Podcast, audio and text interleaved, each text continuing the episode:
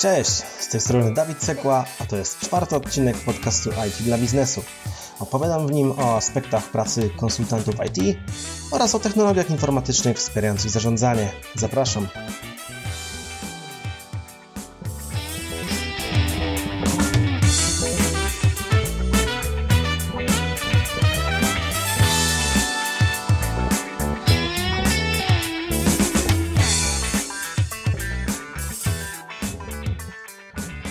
Witam Cię bardzo serdecznie. Wracam po troszkę dłuższej niż dotychczas przerwie, ale w końcu jest. Mamy czwarty odcinek podcastu. Dzisiejszy temat, który dla Ciebie przygotowałem, to konsultant RP. Czym się zajmuje oraz jak nim zostać. Przygotowując się do odcinka, podzieliłem go na trzy części. Czym się zajmuje konsultant RP?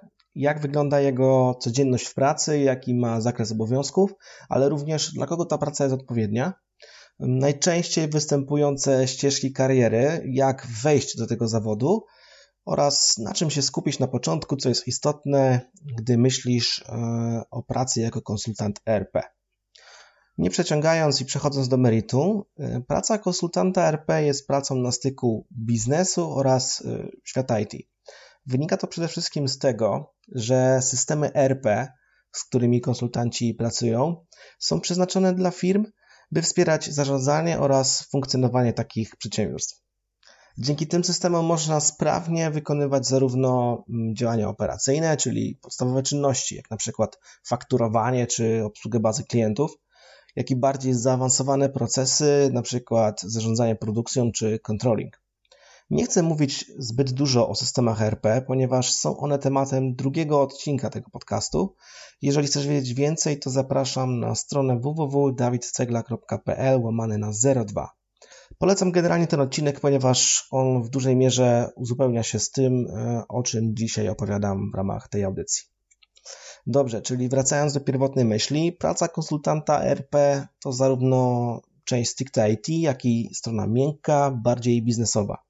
Konsultant przede wszystkim obsługuje dane systemy RP we współpracy z klientem, który z tego oprogramowania korzysta. Na czym polega taka obsługa? No ciśnie się na język słynne konsultanckie, to zależy. No ale taka jest prawda. Przecież sama natura określenia zawodu mianem konsultanta jest przecież bardzo niejednoznaczna. Jeżeli jednak miałbym coś wyszczególnić, to są to dwa obszary: utrzymanie oraz praca projektowa. Zacznę najpierw od projektów. Tutaj możemy dokonać podziału znowu na dwie kategorie: wdrożenia systemów u nowych klientów albo wdrożenia nowych funkcjonalności u istniejących klientów. Pojawiło się w tym momencie słowo klucz, które jest bardzo mocno utożsamiane z zawodem konsultanta ERP. Nieraz spotkasz się, lub może już się spotkałeś, z określeniem e, tej pracy jako wdrożeniowiec. Prawdę mówiąc, Często jest to tożsama nazwa i jest w dużej mierze synonimem stosowanym w branży, chociaż oczywiście nie zawsze, bo bywa w firmach podział na konsultantów wdrożeniowych oraz tych od supportu i rozwiązywania bieżących problemów u istniejących klientów. Ten podział jest elastyczny w zależności od firmy i jej podejścia do tematu. Zazwyczaj w mniejszych firmach konsultant zajmuje się zarówno utrzymaniem, jak i wdrożeniami. Większych to rozdzielenie bywa czasami widoczne, może być na przykład podział z tak zwany customer support albo professional services. Tutaj znowu odsyłam do drugiego odcinka e, tego podcastu, ponieważ tam wspomniałem również o możliwościach rozwoju, więc zachęcam do przesłuchania w ramach uzupełnienia sobie e, wiedzy i wyobrażenia o tym zawodzie. No teraz warto odpowiedzieć na pytanie, na czym polegają takie prace wdrożeniowe czy, czy projektowe. W dużej mierze bazuje to na wykonywaniu usług dla klienta typu instalacje, konfiguracje, kustomizacje, czyli tworzenie mechanizmów dodatkowych. Y, konsultanci nierzadko zajmują się również programowaniem. Do tego dochodzi również mm, praca koncepcyjna. Głównie dotyczy ona, ona analiz przedwdrożeniowych, y, czyli zweryfikowania wymagań klienta co do systemu oraz tego, jak system powinien działać, by rozwiązać e, występujące problemy. To jest bardzo ważne, że w pracy analitycznej skupienie powinno być skierowane właśnie na problem, Zdarzało mi się wielokrotnie, że klient zbyt mocno koncentrował się na sposobie, który może wydawać się dla niego odpowiedni. Tutaj rolą konsultanta jest również pokazanie klientowi kierunków, metod, jak można najlepiej rozwiązać dany problem. I trzecią kategorią prac wdrożeniowych jest zarządzanie projektami. Tutaj również zależy od firmy, jak jest to zorganizowane. Bywają konsultanci, którzy mają swoje pro, projekty pod opieką i, są za nie odpowiedzialni jako kierownicy projektów, ale zdarza się również, że project managerowie to osobna struktura w firmie i konsultanci skupiają się jedynie na pracy czysto wykonawczej. Ostatnią kategorią są szkolenia i warsztaty prowadzone dla klientów. Mogą być one przeprowadzane dla użytkowników końcowych, czyli poszczególnych pracowników danych działów w firmie u klienta, lub dla członków zespołu projektowego, który wdraża ten system wewnątrz firmy. Tyle z grubsza, jeśli chodzi o pracę projektową w roli konsultanta. W dzisiejszym odcinku chcę dać Ci obraz tego, na czym ta praca polega. Na temat każdej z tych odnóg w zasadzie można poświęcić osobny odcinek i pewnie prędzej czy później to zrobię. Dlatego jeżeli słuchasz to później, to zerknij proszę do notatek tego podcastu na www.davidcegla.pl łamane na 04. Będę starał się podlinkowywać odcinki ze sobą powiązane. Przejdę teraz do drugiej grupy obowiązków konsultanta, czyli tak zwane utrzymanie. Z jednej strony jest to typowy support, może być w biurze na słuchawkach, ale również może odbywać się w formie delegacji na tak zwanych wizytach serwisowych. Najczęściej jest to odpowiadanie na zgłoszenia klientów przy pojawiających się problemach. Wymaga to najczęściej analizy sytuacji i wskazania, gdzie popełniony został błąd przez użytkownika. No, zdarza się też również, i to dosyć często, że jest to spowodowane błędem w oprogramowaniu. Więc takie sprawy opisuje się i deleguje się do programistów, by zajęli się poprawką do tak zwanego buga. Nierzadko też e, rozwiązanie się testuje i dopiero wtedy informuje się klienta o naprawie błędu. Tak troszkę na marginesie. Bywa też tak, że stanowisko konsultanta w niektórych firmach jest jednoznacznie e, określone e, jakby z osobą pracującą na helpdesku. Zresztą nieraz pewnie dzwoniłeś na jakąś infolinię, by dowiedzieć się yy, czegoś, masz jakiś problem i dodzwoniłeś się do konsultanta, co? No właśnie. Czasami jest to mylące i warto rozeznać się, dobrze analizując ogłoszenie o pracę albo zapytać o to na rozmowie. Czy praca jest głównie nastawiona na support, czy są w niej również elementy wdrożeniowe? Może to no, graniczyć niepotrzebnych rozczarowań, jeżeli zdajesz sobie sprawę, że wolałbyś prędzej czy później pracować bardziej w projektach. W większości jednak przypadków obowiązki konsultantów dotyczą zarówno wsparcia, jak i wdrożeń, więc raczej można być tutaj spokojnym. Zresztą, nieważne jak bardzo nie lubisz pracy na saporcie, to i tak ona cię nie ominie w tym zawodzie. Jeżeli wiesz, że helpdesk na pewno nie jest dla ciebie, to w tym momencie możesz wyłączyć ten odcinek i zakończyć myślenie o pracy w tym zawodzie. Support jest istotny przede wszystkim dlatego, że rozwiązywanie ticketów wpadających do firmy to jest dobry sposób nauki systemu oraz rozwiązywania problemów. Jest to, prawdę mówiąc, pierwszy konieczny krok, który musisz wykonać, by móc pracować w projekcie. Nie możesz być odpowiedzialny za wdrożenie jakiegoś obszaru systemu, jeżeli go nie znasz, jeżeli nie jesteś w stanie doradzić odpowiednio klientowi. A prawdziwej szkoły tego zawodu, takiej podstawówki z nauką abecadła, doświadczysz właśnie na saporcie. Ok, jak pewnie zauważyłeś, zakres obowiązków konsultanta RP jest dosyć szeroki. To ma oczywiście swoje plusy i minusy, Osoby, które raczej wolą dosyć stały zestaw jasno określonych zadań i nie przepadają za zmiennym środowiskom swojej pracy, no to takim osobom z miejsca również mogę odradzić ten zawód. Tutaj główne skrzypce grają różne środowiska w zależności od klienta, wyzwania i zadania o różnej złożoności. W tej pracy jest, jest naprawdę mało rutyny, z tego musisz sobie zdawać sprawę. Z drugiej strony ta elastyczność i to szerokie pole do popisu dają też pewne możliwości. Gdy pracujesz już jako konsultant, możesz rozwijać się w różnych kierunkach. Możesz wybrać zarządzanie projektami, analizę biznesową lub zostać po prostu wybitnym specjalistą, ekspertem w swoim fachu. To, co jeszcze na koniec tej części chciałbym podkreślić, to nie da się oczywiście być konsultantem wszechstronnym i specjalizującym się we wszystkim. Każdy z konsultantów raczej od początku jest nastawiony na konkretną specjalizację, dlatego możesz spotkać takie oferty jak konsultant do spraw księgowości, produkcji czy logistyki. Każdy wdrożeniowiec, by być dobrym, musi mieć specjalizację. To przede wszystkim wynika ze złożoności systemu ERP, ale również samych przedsiębiorstw i tego, jak funkcjonują. No nie bez przyczyny firmy są podzielone na działy, departamenty. Jakby można było wszystko garniać samemu, to na pewno by tak to nie wyglądało. Podsumowując pierwszą część odcinka.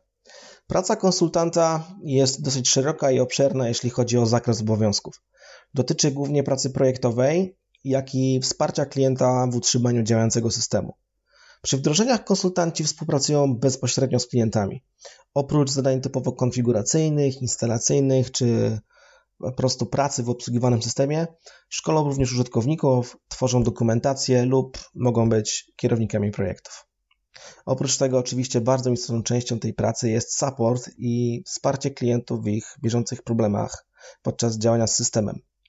Zawód konsultanta RP jest przeznaczony dla osób, które oprócz zainteresowania stroną IT cenią sobie kontakt z klientem i wszelkie wyzwania z tego wynikające. Jest to świetna alternatywa dla osób, które szukają właśnie tego balansu pomiędzy IT a biznesem.